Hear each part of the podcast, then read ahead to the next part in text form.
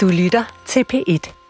Det her er Vildt Naturligt på P et med Johan Olsen. Og jeg hedder Vicky Knudsen. Vicky, har du nogensinde været ude at svømme? Ja, men jeg er bange for vand. Nå, okay. Ikke, ikke sådan, at jeg ikke tør røre ved det eller gå ud i det. Men jeg er bange for at være under vand. Hvad med dig? Er du en lille havmus? Jeg er en lille havmus, ja. Jeg har altid været meget, meget glad for at bade, da jeg var lille. Og også for at dykke. Øh, aldrig med sådan noget snorkel. Og jeg kunne ikke forestille mig, at jeg skulle dykke med ilt. Jeg har altid været sindssygt god til at holde vejret, så jeg dykkede rundt hele tiden. Ikke desto mindre, Johan. Ja. Så er der jo steder i verden, der er dybere, end du kan dykke. Det er nemlig rigtigt. Hvis man skal meget længere ned, så tænker jeg, at man bliver mast, fordi det er så højt tryk. Jeg tænker også, der er så mørkt, så man ikke engang rigtig kan se noget, hvis vi kommer rigtig langt ned. Jeg ved ikke rigtig, hvordan det er dernede, men det gør vores gæst i dag. Professor Bo Thamdrup fra Biologisk Institut på Syddansk Universitet. Velkommen til. Mange tak. Og tak, fordi du ville besøge os. Jamen, det kan jeg gerne. Først og fremmest, Bo, kan det være, at vi så i det mindste lige skal starte med at høre, om du kan lide at dykke selv. Det er faktisk ikke noget, jeg har gjort ret meget. Lidt, lidt, lidt uh, snorkling eller snorkling uden snorkel, som, som Johan. Det er, ja. noget, det er lidt i den samme stil. Ja. Så du gør det ikke i professionel sammenhæng? Nej, det har jeg aldrig gjort. Det har du dine minions til? Ja, eller instrumenter og sådan nogle ja. ting. Ja. ja. Og det er dem, vi skal høre lidt mere om i dag, Bo, fordi du er jo altså i den grad velbevandret i, hvad der rent faktisk sker ned i de her dybhavsgrave, som ligger rundt omkring i verden. Så vidt jeg er orienteret, har vi ikke så dybt vand i Danmark. Men de fleste har jo sikkert hørt om Marianagraven, for eksempel. Skal vi starte med dybden? Ja, lad os gøre det. Altså, de dybeste steder i Marianagraven, som du lige nævnte, Vicky, det er jo det dybeste sted i Marianagraven, som hedder Challenger-dybet. Det er ti kilometer og ni hundrede femogtyve meter eller noget den retning. Næsten elleve kilometer. Hold da op. Hvordan er det nu, øh, reglen for tryk er? Jamen, det er sådan, at for hver ti meter, man kommer ned, så stiger trykket med en atmosfære. Okay. Så, så når man er dernede, så er der jo så tusind atmosfæres tryk. Og det var den dybeste grav, det er Marianagraven. Hvilke andre er der? Man tæller sådan otteogtyve forskellige dybhavsgrave. Det er sådan lige, hvor den ene starter, den anden ender, men det er noget af den retning. De, de fleste af dem ligger i Stillehavet. Øh, både, både på øst- og vestsiden, men, men de fleste ligger så på vestsiden, ligesom Marianagraven. Der er, på, på vestsiden af Stillehavet er der sådan en hel kæde, helt op fra Aleuterne, som er de her øer mellem, mellem øh, Alaska og Rusland. Mm. Øh, så er der Aleutergraven, så går man ned langs med Rusland, øh, hvor der er Kuril-Kamtschatska-graven, og så kommer man til Japangraven og Isobonin-graven, og så har de forskellige navne hele vejen ned til New Zealand. Der er der sådan mere eller mindre en ubrudt kæde af, af grave, med små tærskler indimellem, men er det sådan en pladetektonik-ting, ja, at de har fjernet sig fra hinanden? Altså bare ja, de bliver skubbet ind under. Det er jo i virkeligheden, at, at, at øh, havbunden i dybhavet er, bliver dannet ved, ved spredning inden fra, fra de midt, midtoceaniske rykke, så, og glider ud af og skubber sig ind under kontinenterne. Mm.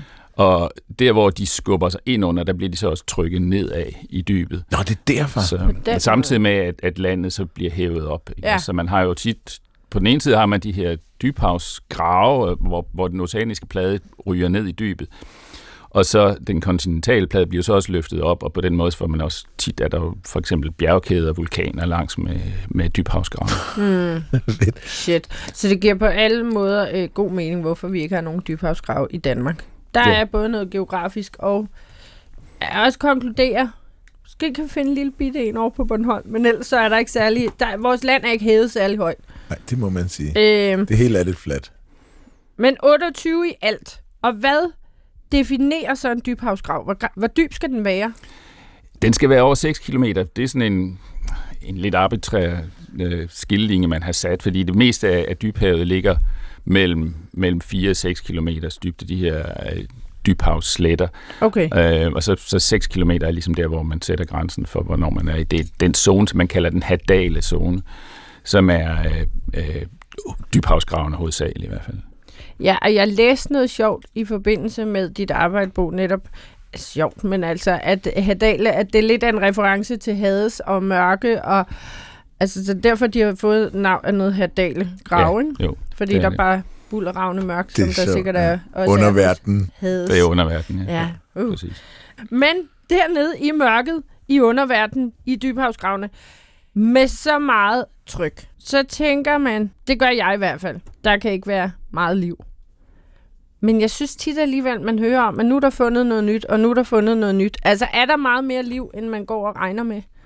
Ja, det er, det, det er der i hvert fald meget mere liv, end vi gik og regnede med. Det vil sige, det er jo ikke sådan som at, at gå i, i strandkanten med, med små fisk om fødderne og sådan noget. Men, men der, er, der sker nemlig det, at der faktisk bliver koncentreret en masse organisk stof dernede, altså en masse føde for, for, for organismer. Og det gør, at der er forholdsvis meget aktivitet, meget mere end, end for eksempel på de her dybhavssletter, som ligger på fire til fem kilometer dybde. Så nede i gravene der, der finder vi faktisk stor aktivitet.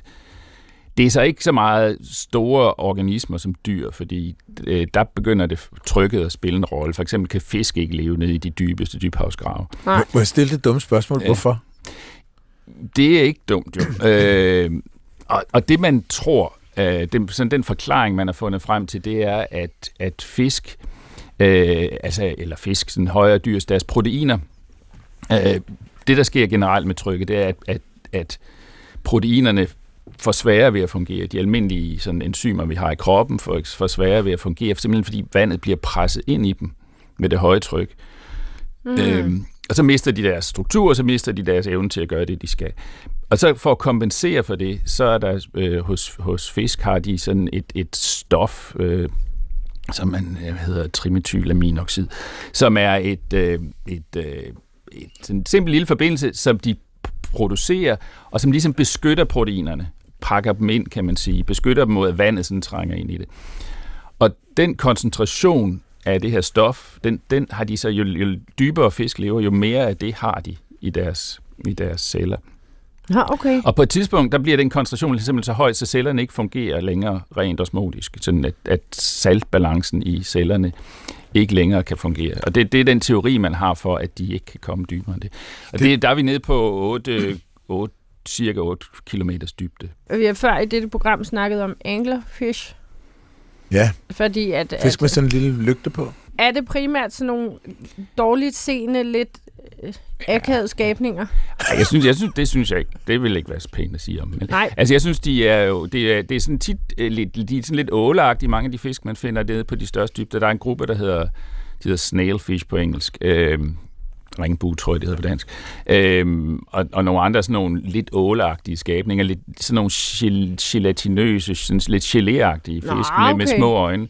De har ikke de store tænder eller, eller lille, et lille, hvad hedder det, sådan en lille fiskestang, som de her anglerfish har, som de bruger til at, at, at lokke bytte til sig med. Og hvor langt går de ned, siger du sådan en? Jamen otte kilometer cirka. Jeg tror otte komma fire, hvis verdensrekorden indtil nu, hvor man har fundet fisk. Det er der omkring. Hvis de kan være nede på otte komma fire kilometer, hvor, hvor højt kan de egentlig eksistere? Er der en, en øvre grænse? Ja, det er et godt spørgsmål. Det ved jeg faktisk ikke helt præcis. Men det er jo sådan, at de tit er specialiseret i nogle bestemte dybde øh, intervaller. Så de, kan ikke, de her, de, de vil ikke kunne leve på, på forholdsvis lavt vand. Så vi kan ikke se dem på den blå planet, med ja. mindre de laver en tryktank. Det ja, synes jeg, de skulle tage gøre. Ja. Hvad vil der,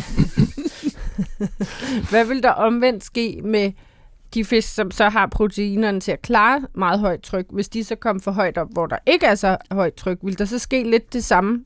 Ja, så vil de formodentlig begynde at få, at få vand ind, ikke? Ja. Også, fordi det, det er jo så det, der er deres problem der. Men der sker så formodentlig også andre ting, selve dekompressionen, så, så ja. dør de, hvis, det, hvis de kommer hurtigt op i hvert fald. Ja. Med hensyn til bakterierne, fordi nu, øh, nu insinuerede du før, at der jo nok var nogle bakterier, der kunne leve længere nede, når det ikke var dyr, så, og det er jo næppe heller planter. Så øh, vi er jo nok ude i noget bakterier eller nogle svampe, men, men de benytter sig jo også af et, et kæmpestort øh, stor værktøjskasse af proteiner for at overleve. Ja. Og hvad, hvad adskiller så deres proteiner fra fiskenes proteiner? Ved man det? Nej, og, altså man, man har selvfølgelig en idé om det, men man ved det faktisk ikke rigtigt, og det er noget, det vi prøver at finde ud af nu, fordi den generelle forståelse af livet i de her meget, meget øh, dybe grave for eksempel, det er jo, at det kræver en specialisering. At, mm-hmm. at vi kan se, fiskene, de er der ikke længere. Der er nogle andre dyr dernede. Der er sådan noget som nogle krebsdyr og nogle søpølser og sådan noget, som godt kan klare det høje tryk. No. Mm. Men for bakterierne, der var altså ideen den samme, at man har bakterier, der er specialiseret til at leve på bestemte dybder eller bestemte dybdeintervaller i havet. Og de her, der skulle leve helt ned i bunden, de skulle sådan være piezofile, siger man, piezo, det er tryk, og de, de skulle sådan ligesom være tilpasset til det.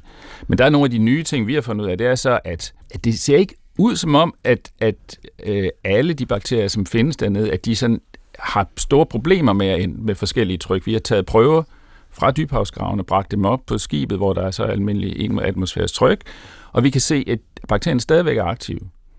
Og det ser ikke ud som om, at deres aktivitet endda er specielt meget anderledes, end det vi kan sådan skynde os til den anden i, i dybhavet. Men det er jo virkelig underligt, mm. fordi hvis du, hvis du man taler om et fasediagram, der kan tryk være en af parametrene, og så kan man alle mulige stoffer, de begynder at opføre sig anderledes, når, når, når trykket stiger, eller temperaturen stiger for eksempel. Jeg forstår ikke, at de basale biokemiske processer overhovedet kan foregå ved, ved, ved forskellige tryk, der er så store.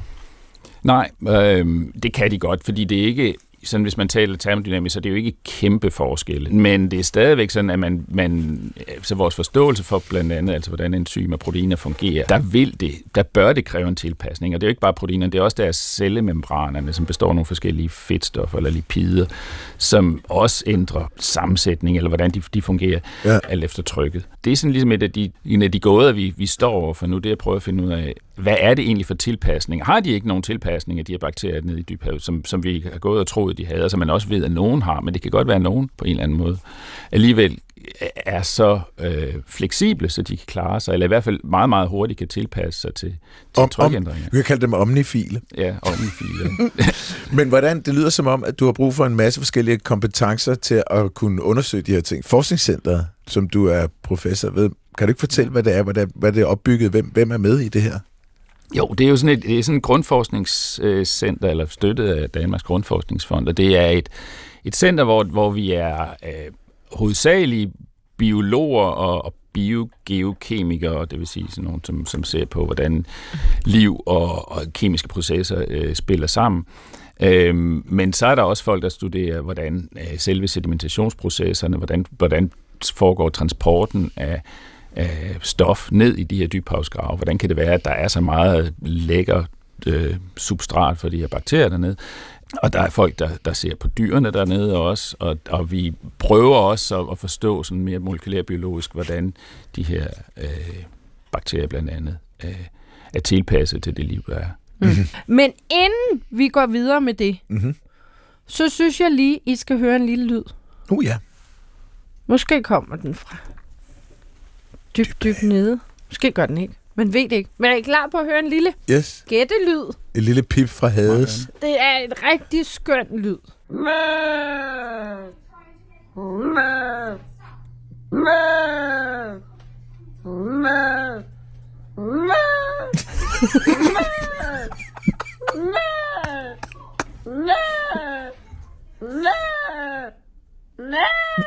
Okay. Jeg er glad for, at min overbo ikke har sådan en. Men det er virkelig sød lyd. Ja, den er og man kan sød. Virkelig mærke, der er en, der mener det. Ja, det er det. Ja. Ja. Og den har Bo og jeg gættet, inden den her udsendelse er om. Ja, ikke? Det kan så jeg, kan jeg godt mærke. Ja, den er ikke for dyb her, den der. Nej, det, jeg tænker, siger, altså, siger dyrene egentlig lyde dernede? Det gør de er vel. Der, er der lyde på bunden af dybhavet? Det tror jeg ikke, der er. Nej. Det skulle lige være, hvis der er en lille smule pladebevægelse. Ja. Ja, men jeg tænker også, det kan være, at der er noget, der skal undersøges der, fordi vi kender jo hvalsang, og at rigtig mange dyr kommunikerer utrolig meget under vand, fordi det er den bedste måde at få, ja. øh, få fat på hinanden af, af, af lyd. Ja. Det er rigtig god, hvis man kan ekolokalisere sådan noget. Og jeg tænker, når man er så dybt nede, så kan man jo... Altså, det er svært nok at se noget lidt højere op, men dernede kan man jo slet ikke se noget. Nej. Så nu smider jeg bare idéerne på bordet ja. Til forskerne. Vicky, vi tager ned på bunden af en af de der dybhavsgrave der, og så har vi en mikrofon med dernede. Det hedder en hydrofon, næh. Jo, det gør det vist, ja. Ja. Ja. Vi skal finde ud af, om de snailfish der. Det kan være, de snakker sammen. Ja. Ikke? Jo. Nej, det siger bare. Ja. Det er interessant at vide, hvordan de snakker sammen dernede. Det er sikkert, vi kan det høre det. Det bliver ikke noget problem at få penge til det fra en nej, eller anden nej, forskningsfond. Nej, nej. Men det leder mig jo tilbage til det her med Bo, at din spidskompetence er mikroberne. Ja. De bitte, bitte, bitte, bitte små ting. Og altså mikrober og bakterier skal man jo ikke undervurdere. Vi har haft et helt bak- bakterieprogram om, hvor skønne bakterier er. Og man kan sige, at hvis det ikke var for mikrober, så havde vi måske ikke siddet her i dag, fordi det, det, var, det var sådan, livet opstod. Så vi har meget at takke dem for. Mm. Men det kan være, at du lige skal definere, hvad en mikrobe er, før vi går videre i, hvordan man så fisker dem op fra ti kilometer dybde. Altså, når jeg snakker om mikrober i hvert fald, så snakker jeg om, om de organismer, som hedder bakterier, og dem, der hedder arkæer, som er sådan to store grupper, domæner af liv, som adskiller sig fra sådan nogle som os ved, at de har ikke nogen cellekerne, først og fremmest. De er så lige så adskilt fra hinanden, sådan rent nedstamningsmæssigt, som de er fra os, eller faktisk måske endda mere. Men det er nogle simple organismer. De har en, en celle med membran, og de er, har en cellevæg omkring sig. Og så har de øh, forskellige enzymer og ting inde i cellerne, som, så, som de bruger til at udføre alle mulige forskellige processer. Det er nok dem, det, det der adskiller dem mest næsten fra, fra os. Vi kan brænde noget føde af med noget ilt og producere vand, C O to. Det er den ene ting, vi kan finde ud af, ikke også? Mm. Men bakterier kan jo øh, udnytte alle mulige forskellige kemiske reaktioner. Bare der er noget energi i den her reaktion, så kan de udnytte dem. Mm. Og det kan være noget med, at de bruger kvælstof, eller de bruger svovl, eller de bruger jern, eller alle mulige andre ting, som så er deres levevej. Ja. Øhm, og specielt er der jo så mange af dem, de behøver ikke nogen ilt. Så når vi snakker om, at nu er der ikke mere ilt i, i havet, nu er alt, nu alt liv væk, så er det jo forkert, fordi så er der masser af bakterier. Der ja, præcis. Vi skal ikke glemme dem. Nej. Skal vi ikke. Og, og vi kan vel hurtigt konkludere, at det er dem, der er de klart mest dominerende, når vi kommer ned i de dybeste dybhavsgrave. Ja, ja. Ja. Det er det også. Anaerobe bakterier kalder man dem, ikke dem, men der ikke skal bruge ilt. Præcis. Og de kan vel også gå ind under ekstremofiler. Hvordan fisker I dem op? Du sagde, du var ikke så glad for at snorkle. Det vil også tage alt for lang tid. Men, men øh, jamen, det gør vi øh, ved hjælp af forskellige instrumenter, som vi kan sende ud. Vi har sådan en, en bundprøvetager, der er forskellige slags, men som regel er det nogen, som ligesom stikker sådan nogle propper af sediment ud, eller nogle kerner af sediment ud mm. af havbunden. Så vi sender dem ned med en lang, lang, lang, lang wire. ti kilometer wire skal der så til, hvis man skal ned på bunden. Og, og det må da også veje noget. Ja, jeg ved faktisk ikke, hvad selve wiren vejer, men, men det, det bliver nogle ton til sidste ende også. Ja. Og, øhm, og for enden af wiren har vi så den her lille, forholdsvis, når man tænker på, at det er ti kilometer vej, den her forholdsvis lille tingest, som, som så sender nogle, nogle plastikrør, skubber nogle plastikrør ned i bunden, og på den måde får vi så sådan nogle propper af sediment op. Og suger noget ja. sediment ind. Kan man mærke, når den rammer bunden? Det vil man jo normalt Det vil man kunne. kunne, hvis det var på en, en kilometer vand, kan vi stadigvæk, men når det er okay. ti kilometer, så kan man reelt ikke. Men mindre, men nogle af de, de, de bedste skibe har nogle meget fintfølende målere på deres wire, som, ja. så de faktisk godt kan måle det. Men, ja, okay. men normalt, så, så er det sådan lidt mere et skud i blind. Ja, så står man bare og venter og tænker, okay. Og så den... håber man, at den har ramt, ikke også? Fordi så kan det være, at den kommer op, og så når den landede på siden, så må vi prøve. Ah. Nej, er det rigtigt? Ja. Bare det der med, at når man forestiller sig, at altså, grunden til, at man kan mærke, at nu rammer det bunden, ja. det er jo, at vægten pludselig er væk. Ja. Mm-hmm. Men hvis du har ti kilometer wire, jamen, det er det. Og så har du den der lille dims for enden, der er ikke forskel i vægten, mm-hmm. jo, når den rammer bunden. Det Nej, så du kan bare stå... Altså, hvor lang tid tager det for den at komme til ti kilometer dybde? Det er jo selvfølgelig lidt forskelligt alt, hvor hurtigt spil man har, men det er typisk noget, en, en tre timer eller sådan noget den retning, okay. og så tre timer op igen. Så det er seks timer for så at konkludere, nå, vi prøver igen. Nå, der kom ikke mm. noget med. Ja, okay. Hvor, hvor, øh, hvor har du sidst været at hente prøver? Sidst jeg var afsted, der var vi ud for, for Chiles kyst i Atacama-graven i Stillehavet. Atacama? Atacama-graven, ja. Den var ny for mig. Ja. ja. Hvor mange af de otteogtyve har du været ved? Jeg har kun været ved en to-tre stykker. Ah, okay. Har du været ved Marianer? Nej, det har jeg ikke. Når mine kolleger har været der, men jeg har ikke, jeg har ikke været der. Men har man ikke lidt en bucket list, så sådan, den, den vil jeg gerne til? Jo, eller? jo, det har man nok. Jeg tror ja. bare, at Marianagraven er sådan lidt overrendt sko, måske. Ja, ja, så det, det er ja. ligesom om, der vil alle, der vil ja, alle hen. Og, vi har set rundetårnet nu, ja. altså, er det fedt at se en kendt borg et sted. Ja. Så, øh, så får I de her prøver op. Og øh, så må man jo gå ud fra, hvis, det, hvis du hiver noget op, i løbet af tre timer hiver noget op for ti kilometer dybde, så vil det, der er følsomt over for den trykudligning, vil jo så sandsynligvis være splittet ad til atomer, ved det ikke det? Ja, det bliver ikke splittet af til atomer, men, men hvis nu for eksempel nogle af de her mikroorganismer, som er, som er følsomme over for trykudligningen, de, det er som om, de lægger. Altså, de, de lægger at noget af deres, deres indhold simpelthen ud. Så membranen øh, bliver porøs. Så membranen bliver porøs, ja, holder ikke rigtig tingene inde, og det lægger ud. Så, mm-hmm. Og det kan man også se, at det er et af problemerne, vi har. Ikke? Også generelt, hvis vi skal undersøge, hvad foregår der nede i bunden på ti kilometer dybde, så har vi indtil nu været nødt til at gøre det ved at hive kernerne op, og så har vi dem i laboratoriet, hvor der slet ikke er det her tryk længere, og så måske nogle af mikroberne er døde. Det overraskende er, så vi stadigvæk kan se, at der faktisk er en hel del af dem, der stadigvæk er i live, og ser ud som om, de har det sådan set fint. Dem, vi har studeret her for nylig, det er en, det er en speciel gruppe bakterier, der hedder Anammox-bakterier. Det er en forkortelse af anaerob ammonium oxidation, fordi det er okay. det, de lever af. Simpelthen. Det er deres måde at få energi til at leve for, det er, at de oxiderer ammonium. De omsætter ammonium anaerobt. Det er de, de eneste, der kan. Wow, øhm, det, det må være svært. Ja. De må vokse meget langsomt. Ja, det gør de faktisk, øh, men, men jeg er ikke sikker på, at det er, fordi det er svært nødvendigvis. De vokser meget, meget langsomt. De har en fordoblingstid selv, når man dyrker dem i laboratoriet. Det er ikke dem her fra dybhavsgraverne, men nogen, mm. som kommer fra, fra spildevand eller sådan noget.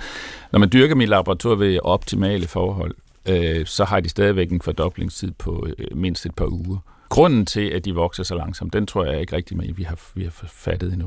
Nej. Men det er klart, at de egner sig ikke til et eller andet, et eller andet specialprojekt for en studerende, fordi vi har en på fjorten dage, så vil du skulle aflevere en rapport, inden de overhovedet er, hvor, er vokset op. Når, hvis man dyrker den, den favoritlaboratoriebakterien E. coli, den går jo igennem utrolig mange generationer, bare på sådan nattigt syvogtredive graders rum, så ja. Den kan man virkelig, virkelig bruge til noget. Nemmere at, at undersøge. Ja. Bo, nå, men så, hvad er det dybeste, du har taget prøve fra?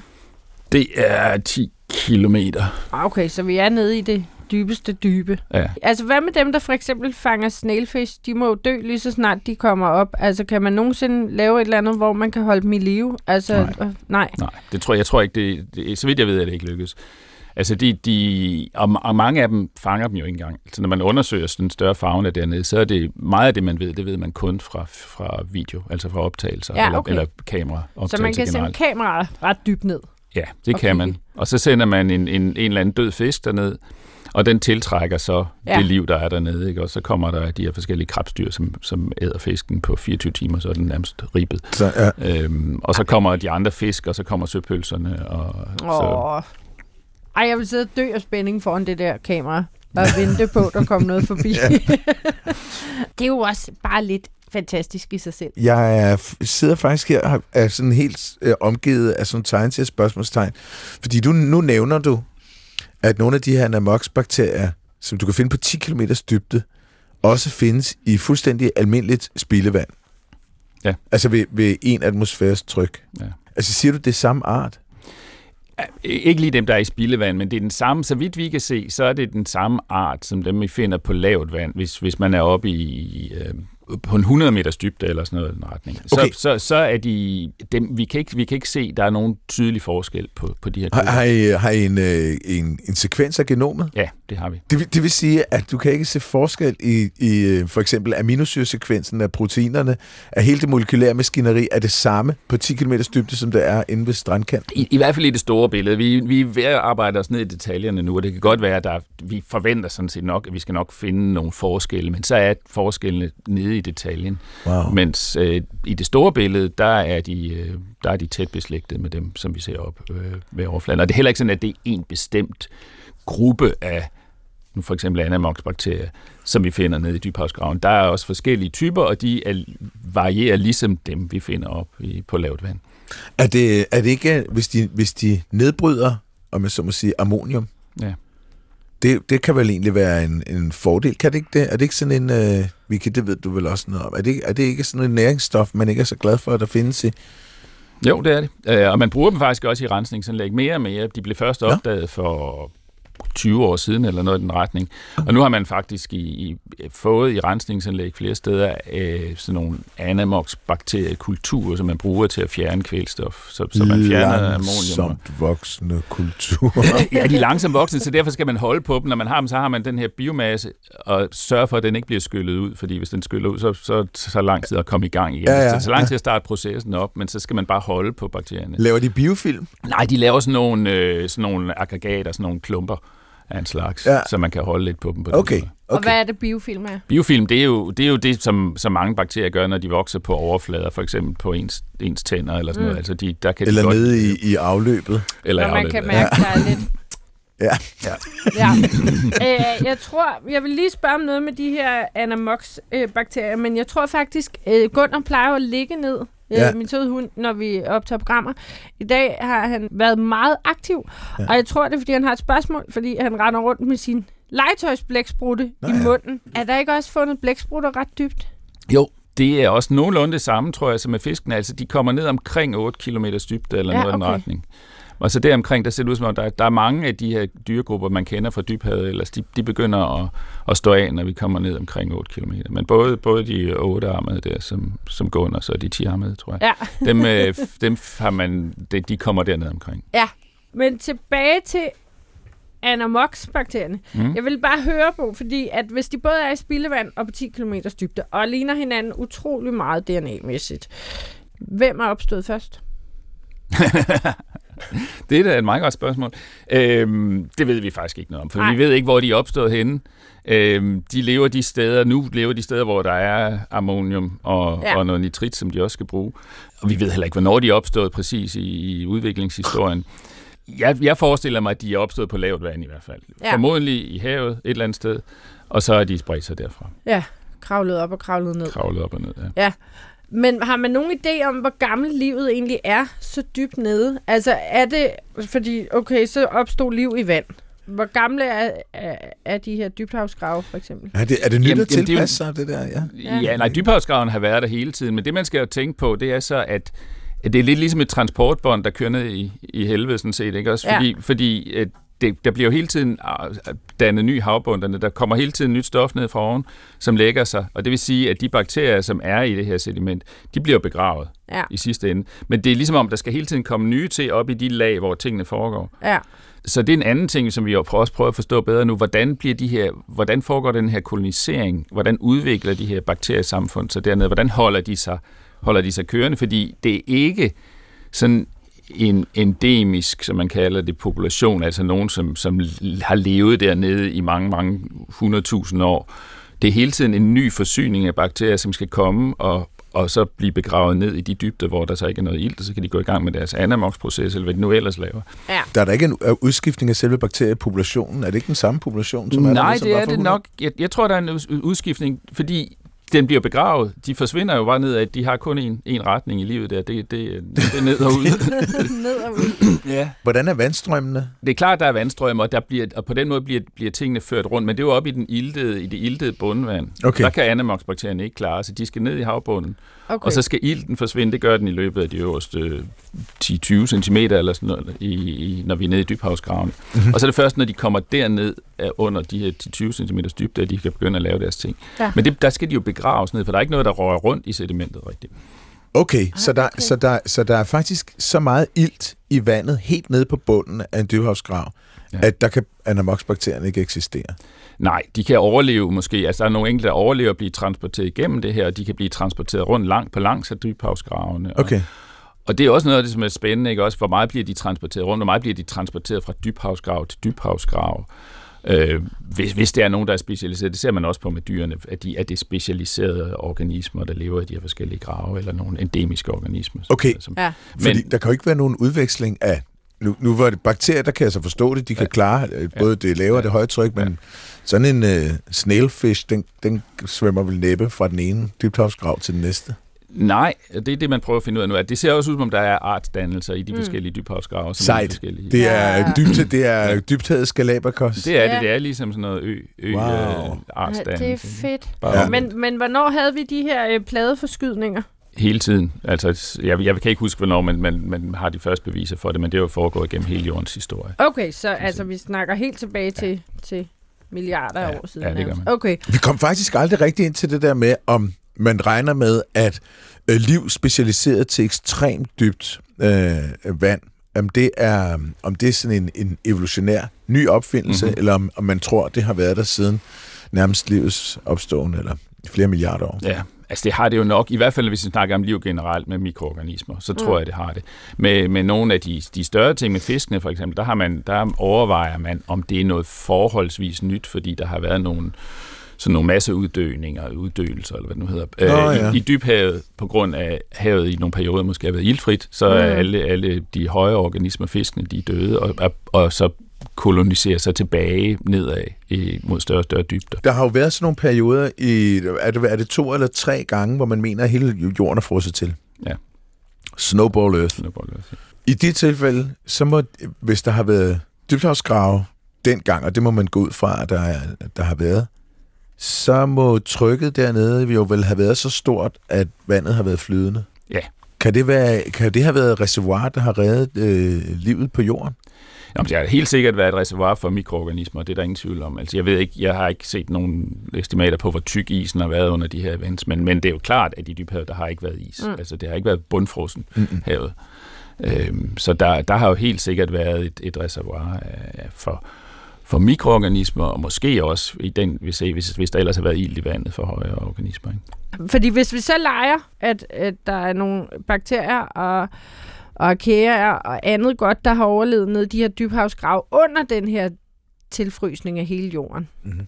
Er der nogen, man ved er ekstremt gamle? Altså, kan man overhovedet undersøge det? Ja, det kan man. Øh, altså, det man, det man gør så for at finde ud af, om nogle af de her forskellige grupper er gamle, det er, at man ser på deres, deres D N A, og så har man sådan noget, man kalder et molekylært ur, hvor man prøver at se, men man går ud fra, at der foregår sådan løbende, løbende mutationer, neutrale mutationer, som ikke nødvendigvis påvirker dem.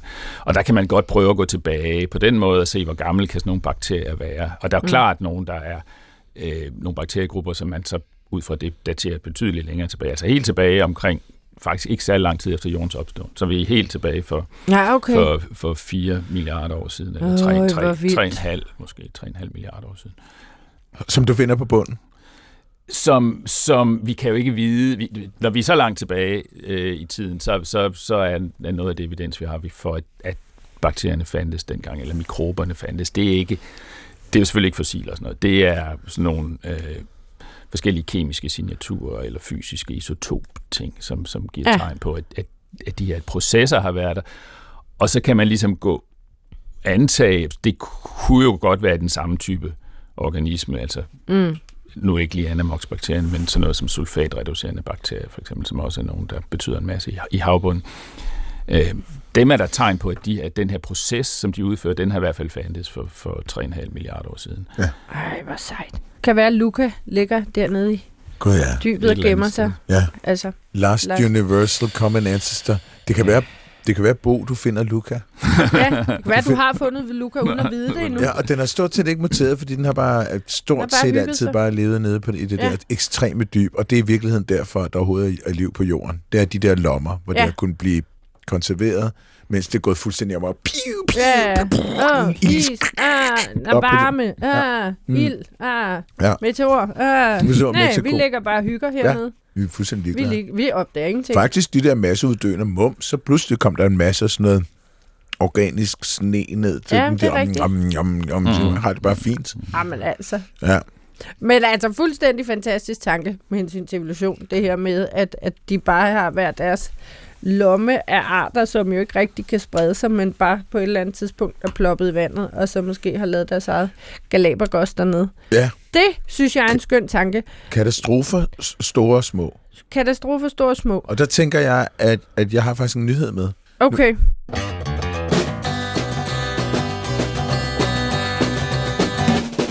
nu kan det godt være, at øh, lytterne har tænkt, hvorfor har han ikke sine klogbriller på? Ja. Fordi det plejer jeg jo at have. Men det har jeg simpelthen glemt. Ja. Og Danmarks Radio har, øh, har nægtet at låne mig et par læsbriller. Ja, der Nå. sker mange ting i dag, ja. så vi kan licenslæsbriller.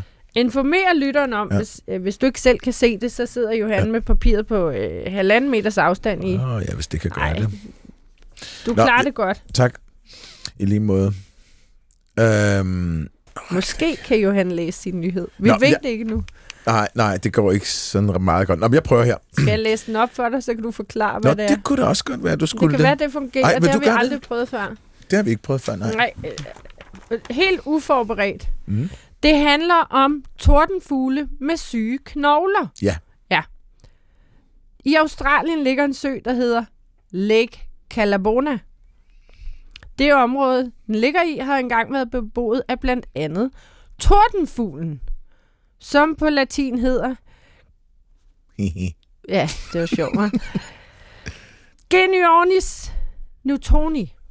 Ja. En to meter høj fugl med en vægt på cirka to hundrede og tredive kilo. Bøb.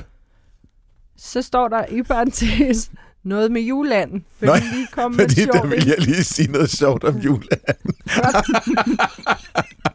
Og jeg lytterne helt inde med inde i det journalistiske værksted. Værsgo. Ja, noget sjovt, men utrolig tung juleland. Man har fundet en del fossiler af Genyornis i det område. Fossilerne er ca. otteogfyrre tusind år gamle. I et studie ledet af Phoebe, og oh, nu bliver de engelske navne også svære, McInerney. McInerney. McInerney, tak. I et studie ledet af Phoebe McGinnery. Det gik næsten godt. Fra Flinders University har man nu undersøgt fossiler efter fireogtredive Genyornis-individer. Det overraskende er, at flere af dem led af knoglesygdommen osteomyelitis. Næste gang jeg skal læse en af dine nyheder op, kan vi så tage lidt færre svære navne med. Og det var knoglesygdommen osteomyelitis. Mm. Det er en stærk smertefuld sygdom. En infektion, der ud over smerte kan afstedkomme feber og træthed. Det anslås, at elleve procent af fuglene døjede med sygdommen. Og det er og det, er, det, er det, der er fuldstændig fantastisk, fordi, og det giver altså sådan nogle udvækster på knoglerne, og, og patienter, der har det her, både mennesker og dyr, men de har, lider af utrolig store smerter. De her fugle har haft det helt af helvede Nå. til. Og det er jo det, som er sådan lidt... Øh, det interessante ved studiet, det er, at hvis du har en population, som, hvor så stor en, øh, en del af dem har den her sygdom og er døde med den her sygdom, Det, det har været et evolutionært pres på dem simpelthen. Mm. Så man regner med, at de er gennemgået øh, en, øh, en tid, en proces. Man ved, at lige omkring den her tid, så ændrer Australien i det her område sig fra at være sådan nogle frodige skovområder til at være sådan nogle temmelig ørkenagtige sletter. Øhm, og man mener så, at, at den, de her forandringer øhm, eventuelt har stresset fuglene så meget, så de har, deres immunsystem har været svækket. No. Så som en af forskerne siger, i stedet for at holde gang i immunsystemet, så har de altså brugt energien på at trække vejret og forsøge at holde varmen eller et eller andet stil, yeah. og, øh, og spise og finde noget mad at spise. Og så er de altså blevet syge på alle mulige forskellige måder, og blandt andet nu øh, det der osteomyelitis. Så det har været, en, øh, det har været hårdt at være tordenfugl der for otteogfyrre tusind år siden. Yeah. Så uddøde de jo også. Yeah. Så vi må tilbage til... Nogle lidt mere... otteogfyrre tusind år siden, det er alligevel ikke så lang tid, var. Nej, nej, nej. Det, det er, det er rimelig for nyligt, de har levet. Ja. Ja. to hundrede og tredive kilo pepfugl. Men altså, jeg vil sige til mit forsvar, så har du altså skrevet øh, det latinske navn på to forskellige måder. Det er fordi... Bare så... hvis lytteren undrede sig over, at jeg læste op på forskellige Jamen, måder. Jamen, det er fordi, det er, øh, på den nordlige og den sydlige halvkugle, der har man en tradition ja. for at stave det lidt forskelligt. Så. Og så har jeg synes i stedet for at udelukke nogen med sådan en øh, eurocentrisk ja. øh, tilgang, som du åbenbart har, så, så har jeg altså fordelt det lidt. Og således beriget om tordenfugle. Meget mm. spændende, tak. faktisk. Hvad siger du, Bo? Ja, det synes jeg. Er der lige øh, ind i øh, evolutionsdybet her. Øh, kan vi også konkludere, at vi er gode til at dele som nyhed? Ja. Det gik super tak for godt, synes tak jeg. For jeg hjælpen, selv, tak for hjælpen, da. I dag øh, i Vildt Naturligt, så har vi besøg af dig, professor Bo Thamdrup fra Biologisk Institut på Syddansk Universitet, og vi taler om, hvad man kan finde nede på de allerdybeste øh, grave ude i oceanerne, for der, hvor der faktisk findes liv. Og Bo, du kigger primært på bakterier og mm, mm. arkæer, men primært ja. på bakterier. Ja, det er begge dele. Det, det, vi, vi ser på de mikroorganismer, som udfører vigtige processer mm. i, i systemet dernede. Dem, dem, der ligesom driver stofkredsløbene. Og det er dem, vi har kigget på for nylig. Det har været bakterier, men der er også arkæer, som, som spiller nogle vigtige roller. Dem, dem vil vi også kigge på. Hvad med, har I, har I ambitioner om at få, øh, få prøver op, som er bevaret under det tryk, de er under, når de er dernede? Ja, vi har faktisk større ambitioner. Vi har faktisk ambitioner om at lave vores forsøg på havbunden direkte. Okay, det vil jeg ikke anbefale, Bo. Jeg tror, det er skidefarligt. Ja, men vi, vi, vi har instrumenter til at gøre det, eller en slags, en slags robotter til at lave forsøgene. Nu lyder det meget avanceret. Men, men, men vi prøver, og, og vi har faktisk også gjort det og lavet de første test med det, med instrumenter, som kan øh, lave forsøgene dernede, hvor de simpelthen injicerer nogle, nogle stoffer i, i havbunden, øh, eller i prøver af havbunden, som er taget ud. Og så står de dernede i øh, et døgn eller to døgn eller noget i den retning, og så kommer de op, og så ser vi, hvordan er de her stoffer så blevet omsat dernede under det tryk og den rigtige temperatur. Det hele. Ah, ah, okay, wow. Spindende. Men det er jo helt vildt. Øh, øh, så I skal have bevægelige dele til at fungere så langt nede. Ja. Hvad er temperaturen dernede? Øh, den er et par grader. Er den det? Nå, okay. Ja, det er den. Der sker jo faktisk det, når man kommer ned i, øh, i under fire til fem kilometers dybde, altså stiger temperaturen igen i havet. Normalt så bliver det jo koldere og koldere og koldere, jo længere man kommer ned mm. i vandet. Det ved man også, når man er ude at svømme. Ja. Men øh, når man kommer helt derned, så begynder temperaturen at stige en lille smule igen, øh, på grund af, af simpelthen, at vandet bliver trykket sammen. Nå, okay. så, så det er ligesom, når man pumper sin cykel, ikke? Også, så bliver ja. cykelpumpen varm. Ja. Når man trykker luften sammen, og det, det er egentlig det samme, der sker på grund af det her tryk, så stiger temperaturen en lille smule, så man ja. er oppe på et par grader. Med hensyn til, uanset om man tager prøver eller øh, laver direkte forsøg, hvilket lyder fuldstændig vanvittigt i min verden, når man kan det, men så er det vel altid fra et skib, ikke?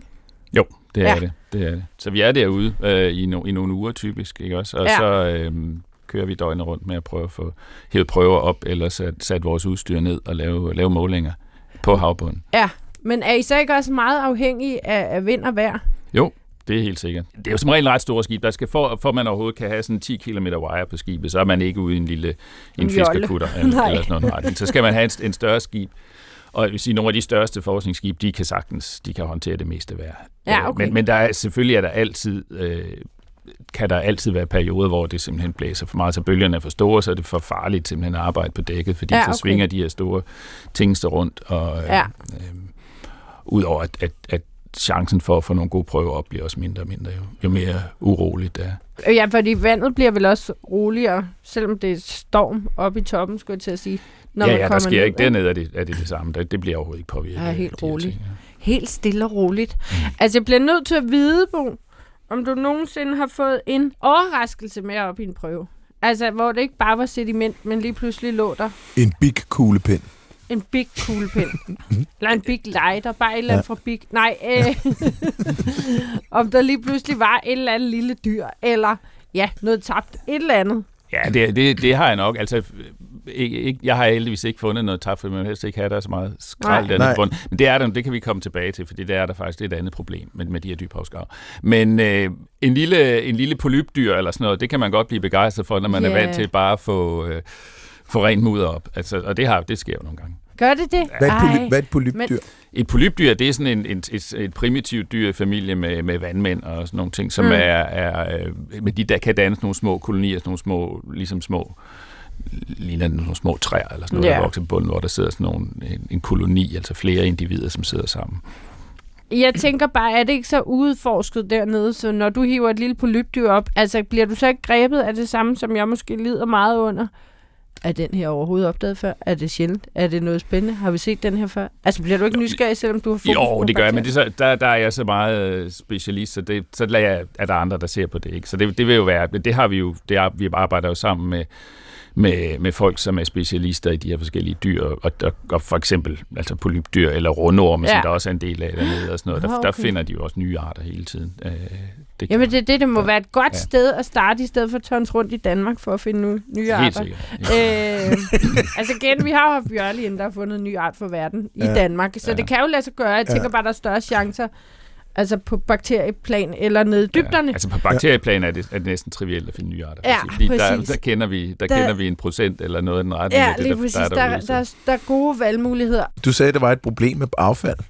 Ja, øh, det er der. Altså, det er jo noget nu, hvor... hvor øh, vi udforsker de her dybhavsgrave mere, man kommer ned, og der specielt også er kommet, øh, har været nogen nede med nogle, nogle ubåde, nogle kameraer og sådan noget, og optage lidt, lidt større område af bunden, så ser man jo faktisk, at der ligger forskellige ting dernede. Der ligger plastik, der ligger, øh, det, det sidste jeg har set, det var, at der ligger sådan nogle lyslederkabler, som man bruger til, til udstyr. Altså når man har, når man har udstyr nede, så, så er noget udstyr, det løb, det, det bliver styret gennem sådan nogle ret tynde lyslederkabler, og de øh, bliver nogle gange åbenbart smidt dernede og ligger ned på bunden. Der er uh. en rapport fra, lige præcis fra Marianagraven, øh, at, at der ligger simpelthen sådan nogle, nogle kabler og ting dernede. Ah, det er det, trist. Og det, det er jo trist. Men udover det, så finder man jo så også kemisk, kemiske øh, substanser, som, som, er, som stammer fra, fra os, ikke også? Ja, okay. Altså sådan nogle øh, forskellige organiske forbindelser, øh, halogenerede forbindelser, som, som, man, som er menneskeskabte, mm-hmm. og som vi ved bliver opkoncentreret i fødekæderne øh, op øh, på, på lavere vand. Øh, men det finder man også I, i havbunden dernede, og i de dyr, der lever dernede, de har meget høje koncentrationer i nogle af de her forbindelser. Mm. Øhm, så der er virkelig, en, selvom det er meget langt væk, så er der faktisk en ret tæt forbindelse mellem livet dernede og det, der sker op i, mm. i overfladen. Man må også også sige, at de her dyr, eller de her biotop eller geologiske områder, er jo også er ligesom på bunden af en trakt. Det er det nemlig. Så der sker sådan en, man kalder på engelsk, kalder man det funneling, det er sådan at ligesom mm. en, en trakt, som, som leder forskellige, alt al muligt dernede. Ja. Øh, og det kommer hurtigt dernede også tit, fordi det er jo samtidig sådan nogle øh, aktive, øh, altså geologisk aktive områder, hvor der er jordskælv og sådan nogle ting, så, så havbunden bliver rystet, og på den måde så, så, så drysser det jo også nedad, og der kommer ja. nogle gange sådan nogle ordentlige mudderskred, som, ja, okay. som bringer en masse stof ned på en gang. Og plastik. Ja, okay. Og også plastik, ja. Kan vi vide, om der er nogen, der har brugt de der grave til altså ofringer? Ikke nødvendigvis af mennesker eller dyr, men bare smide en lykkemønt eller et eller andet, fordi det kan man jo godt lide at gøre på sådan ned en brønd eller et eller andet, så tænker jeg, der ti kilometer, så godt nok nå at, at ønske meget på vejen, ikke? Ja, modtag, gå ud og modtag dette lyslederkabel. Så bare håber, det bliver godt vejr på min fødselsdag. Tænk, der var nogen, der havde smidt andet end lyslederkabler, men jeg ved ikke, det kan godt være det meste af det. Der, ja.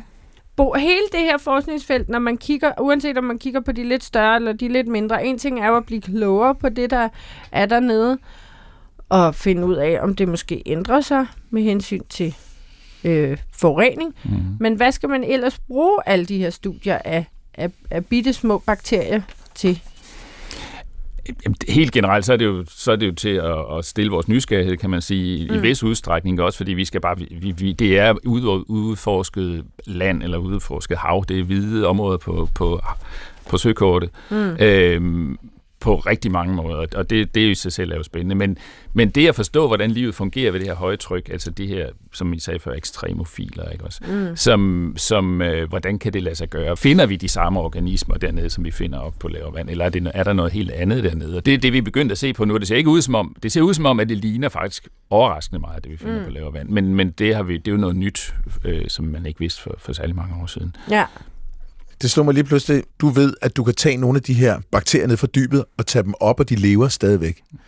Er der også en chance for den anden vej? Øh, lad os tage en tarmbakterie, og så tage den ti kilometer ned under havets overflade. Jeg regner med, at den ville dø, men findes mm. der bakterier? Nu, nu nævnte du selv, at nogle af de her bakterier også ligger på, lever på lavt vand, men ja. Har du eksempler på at tage bakterier, som du ikke kan finde på det, de dybder og tage dem derned, og så lever de alligevel? Det er det, vi prøver at finde ud af nu. Det er, det er nogle af de, vi lige præcis er i gang med, eller nogle af mine kollegaer arbejder med nu, og undersøge, hvad sker der, hvis vi tager noget, nu tager vi noget, nogle bakterier fra havvandet, Øresund eller sådan mm. en retning, og så udsætter vi det for højt tryk. Mm. Og det, man kan se, det er, at umiddelbart så falder aktiviteten, bakteriernes aktivitet meget hurtigt, når de, når de bliver udsat for højt tryk. Det ser ud som om, at, at det, det ikke går helt i stå, men det begynder virkelig at gå langsomt. Så der er mange bakterier, de kan ikke umiddelbart klare det. Men det, man så, det der så er spørgsmålet, det er, jamen, hvad er det, fordi de lige skal nå at akklimatisere sig en lille smule til, mm-hmm. til et nye forhold? Hvis, hvis de nu får, får længere tid ved det ved højtryk, så, så kunne det jo godt være, at de ligesom kommer i gang igen. Og det, okay. det, det, det er vi simpelthen lige i gang med at undersøge. Så, så, fedt, så det vil sige, at det at være pisofil, altså at kunne eksistere under meget højt tryk, det ved I ikke hvorfor, at, altså hvordan man går ned ad den vej? Nej. Reelt ikke, det ved vi reelt ikke. Fedt! Der er du virkelig ude i sådan noget forskning, hvor det bare ja. Er nyfalden sne. Ja, ja det, det kan jeg også godt lide. Ja, det kan, kan det jeg bestemt også, når det en sjældent gang sker. Mm. Masser endnu at undersøge, ikke? Ej, hvor fedt. I forbindelse med klimaforandringer og opvarmning af jorden, så taler man jo om, at der er en, en chance for, at øh, verdenshavene stiger. Vil det overhovedet påvirke øh, dyb, dybhavet, de her dybe grave? Nej, altså selve det med, med, med stigningen i havet, det er jo ikke, der snakker vi om, om nogle få meter, eller hvis, selv hvis vi snakker om, om variationer med istid og mellemistider, så snakker vi måske om nogle få hundrede meter. Og det er jo en meget lille procentvis i forhold til de der ti kilometer vand, at det så lille en forskel, så det vil ikke rigtig have nogen mm. betydning for det, der foregår der. Der vil jo også være ændringer i de store globale havstrømme. Ja, det kan jo godt være, det betyder noget, men det, det, der, så, der er vi ikke rigtig kommet til nu at forstå sådan i detaljer, hvordan havstrømmene påvirker det, der foregår i dybhavsgraven. Det vi kan se, det er, at der er en stor variation. En dybhavsgrav er ikke bare en dybhavsgrav. Der er meget forskel, hvis vi er i det ene sted og det andet sted, hvad det er for nogle processer, hvor, hvor, hvor aktive de er. Og det er klart, på en eller anden måde spiller det også sammen med, med havstrømmene. Mm-hmm. Men, men i detaljerne, hvordan det er, at, at, at kunne forudsige, hvad der vil ske, hvis, hvis strømmene ændrer sig, der, der er vi ikke endnu. Mm. Selvom det er et meget udforsket felt, hvad så er det fedeste, du personligt synes indtil videre at have fundet nede i dybderne? Jeg tror, det fedeste indtil nu, det er de her, altså de her Anammox-bakterier og deres ja. aktivitet, som vi snakkede om tidligere. Ja. Det, det var en, en overraskelse. Det havde jeg ikke regnet med overhovedet, da vi gik derud. Og, Nej. Og det, nu kan jeg, i forvejen kunne jeg godt lide Anammox-bakterier. Jeg har arbejdet med dem tidligere på, lav, på lavt vand og sådan noget. Så det var sådan Nå, lidt... Nå, okay. Glædelig gensyn. Ja, glædelig gensyn. Ja, ja. Okay. Så gør det også endnu mere det, sjovt. Det, er, ja. det, der, det er det, som jeg kalder en, en forskerromantisk historie. Jeg, jeg kender det godt. Det der, mm. hvor man, man har sin kæledække. Molekyler er det så for mig, ikke? Mm. Og så... Øh, Så kysser man det farvel og forlader det, kommer over i andre forskere, og lige pludselig, så kommer det på besøg igen. Yeah. Det er altså simpelthen bare ligesom at møde en gammel ven. Det er ligesom, når mursejlerne skrider i august, september ja. senest, og så lige pludselig, når den første er tilbage i maj, ja. ikke? Hvad dernede i Sydafrika og hænge ud hele vinteren. Ja. Er det lidt det samme? Ja, bortset fra, at du nok øh, per øh, induktion ved, at den kommer tilbage. Ja, men jeg bliver stadig glad. Du bliver nemlig glad, og det er også det, som jeg tænker, Bo har oplevet, ja. da han fandt sine venner dernede. Ja. Okay, det er også nogle lidt hypotetiske spørgsmål, men hvor meget er ikke fundet endnu dernede, Bo? Altså, snakker vi øh, plus minus halvtreds procent. Hvad ved vi, vi ikke ved? Hvad vi ikke ved, det er jo det, vi ikke ved, men, men øh, hvis vi snakker om, om mikroorganismer, så, så er det jo næsten det samme alle vegne, så er der halvfems procent, vi ikke ja. ved endnu, ikke også? Øh, men hvis vi snakker sådan generelt om, hvordan systemerne fungerer, så, så er vi da nok også, jeg vil sige, vi er ikke halvvejs endnu, Ej, men okay. øh, måske ja, lidt under halvvejs. Ej, hvor er det spændende! Kommer der nogensinde mennesker dernede i en ubåd og laver forskning, egentlig forskning, eller er det bare sådan en Hollywood-film? Der har faktisk været mennesker dernede og lavet noget forskning på det seneste. Der har været nogle, nogle rigemænd, som har øh, fået bygget deres egen dybhavsubåde og være nede, og ikke kun være nede for at kunne sige, nu har de været nede i alle de her dybhavsgrave, men faktisk har taget nogle forskere med derned. Mm. Øhm, men prisen og, og risikoen ved at gøre det er jo meget høj. Mm. Så, så hvis vi kan gøre det med at sende vores udstyr derned med, med kameraer på og måske nogle robot øh, ting, som kan gøre, at de selv kan lave nogle forsøg, øh, så er det jo både prismæssigt og tidsmæssigt og sikkerhedsmæssigt øh, nok at foretrække. Ja. Så jeg tror ikke, at det vil være sådan, at der bliver sådan større øh, ubådsekspedition. Du får ikke mig derned. Nej. Nej. Ej, det bliver jeg altså nødt til at sige. Jeg, jeg, er meget, jeg har meget stor respekt for din forskning. Jeg synes, det er mega spændende, og jeg glæder mig til at følge det. Men fandme, om jeg tager derned og henter prøver til det, det gør jeg altså ikke. Det må du få en studerende til. Jamen, jeg kan også gøre det selv. Vil du gerne, hvis du nu fik chancen for at komme derned ja, i en ubåd? Ja, ja, det tror jeg. Ja.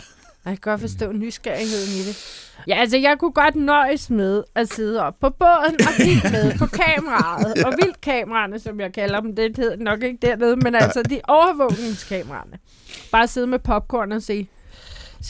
Hvad er chancen for, at der bor et kæmpestort monster dernede? Den er lille, tror jeg. Der skal meget, et kæmpestort monster skal have meget energi, og så, ja. og så meget energi er der ikke dernede. Nej. Der kan jo ikke være meget mad for de lidt større organismer. Nej, det er rigtigt. Og de, må, de kan klare sig med, med meget lidt. Ja. Øhm, hvor lidt og hvor længe de kan overleve uden mad, det kan jeg ikke svare på. Men de lever jo nogle af de større ting, som de her for eksempel krebsdyr, der er dernede. Der er sådan nogle, nogle rejelignende amfipoder, mm. som kan blive de sådan ti centimeter store eller noget i den retning. Ja. Øh, og, og de venter sådan set bare på, at der skal falde noget ned op fra en død fisk Seriøst. eller noget andet, som lander dernede, som de så kan kaste over. Og de kan gå i, i rigtig lang tid uden ja. for noget at spise. Og så spiser de lidt hinanden også, hvis, ja, ja. hvis der ikke kommer noget andet dernede. Men, men øh, det er sådan nogle, øh, det er som, altså, som klarer sig i lang tid uden mad. Bo Thamdrup, professor fra Biologisk Institut på Syddansk Universitet og en stor del af Grundforskningscentret Hadal. Eller Hadal, hvis man tager den på dansk. Mm-hmm. Det ligger op af Hades i hvert fald. Det ved vi nu med de her dybdehavsgrave. Det har været enormt spændende at høre om livet på bunden på den gode måde. Ja, ja. Livet på bunden. Mm. Før at vi skal afslutte programmet, bliver vi nødt til at høre din lyd, fordi Bo og jeg har jo siddet og tænkt meget over, hvad det var. Tager vi den lige igen?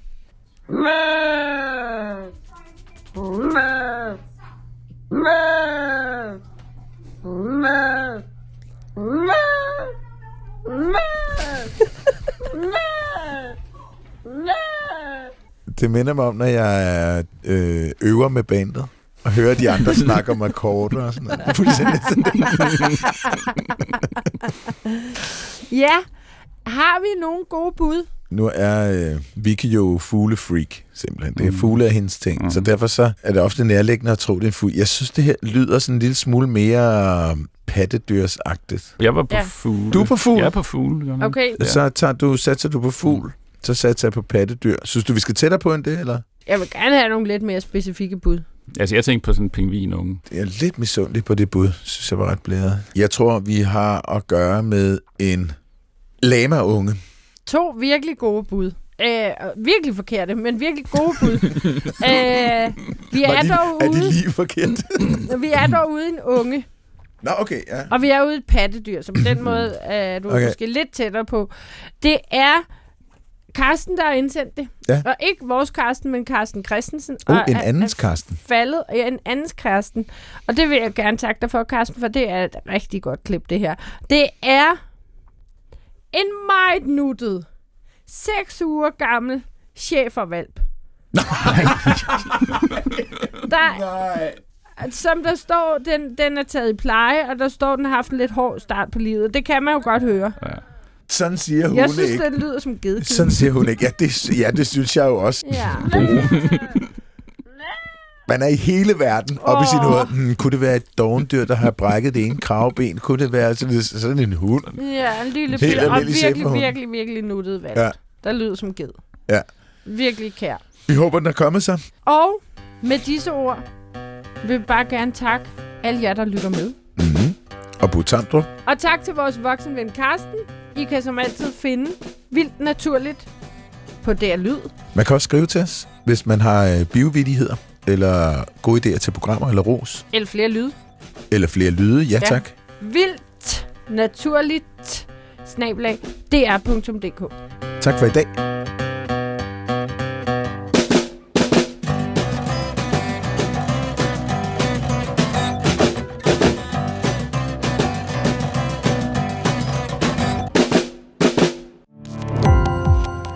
Gå på opdagelse i alle D R's podcast og radioprogrammer. I appen D R Lyd.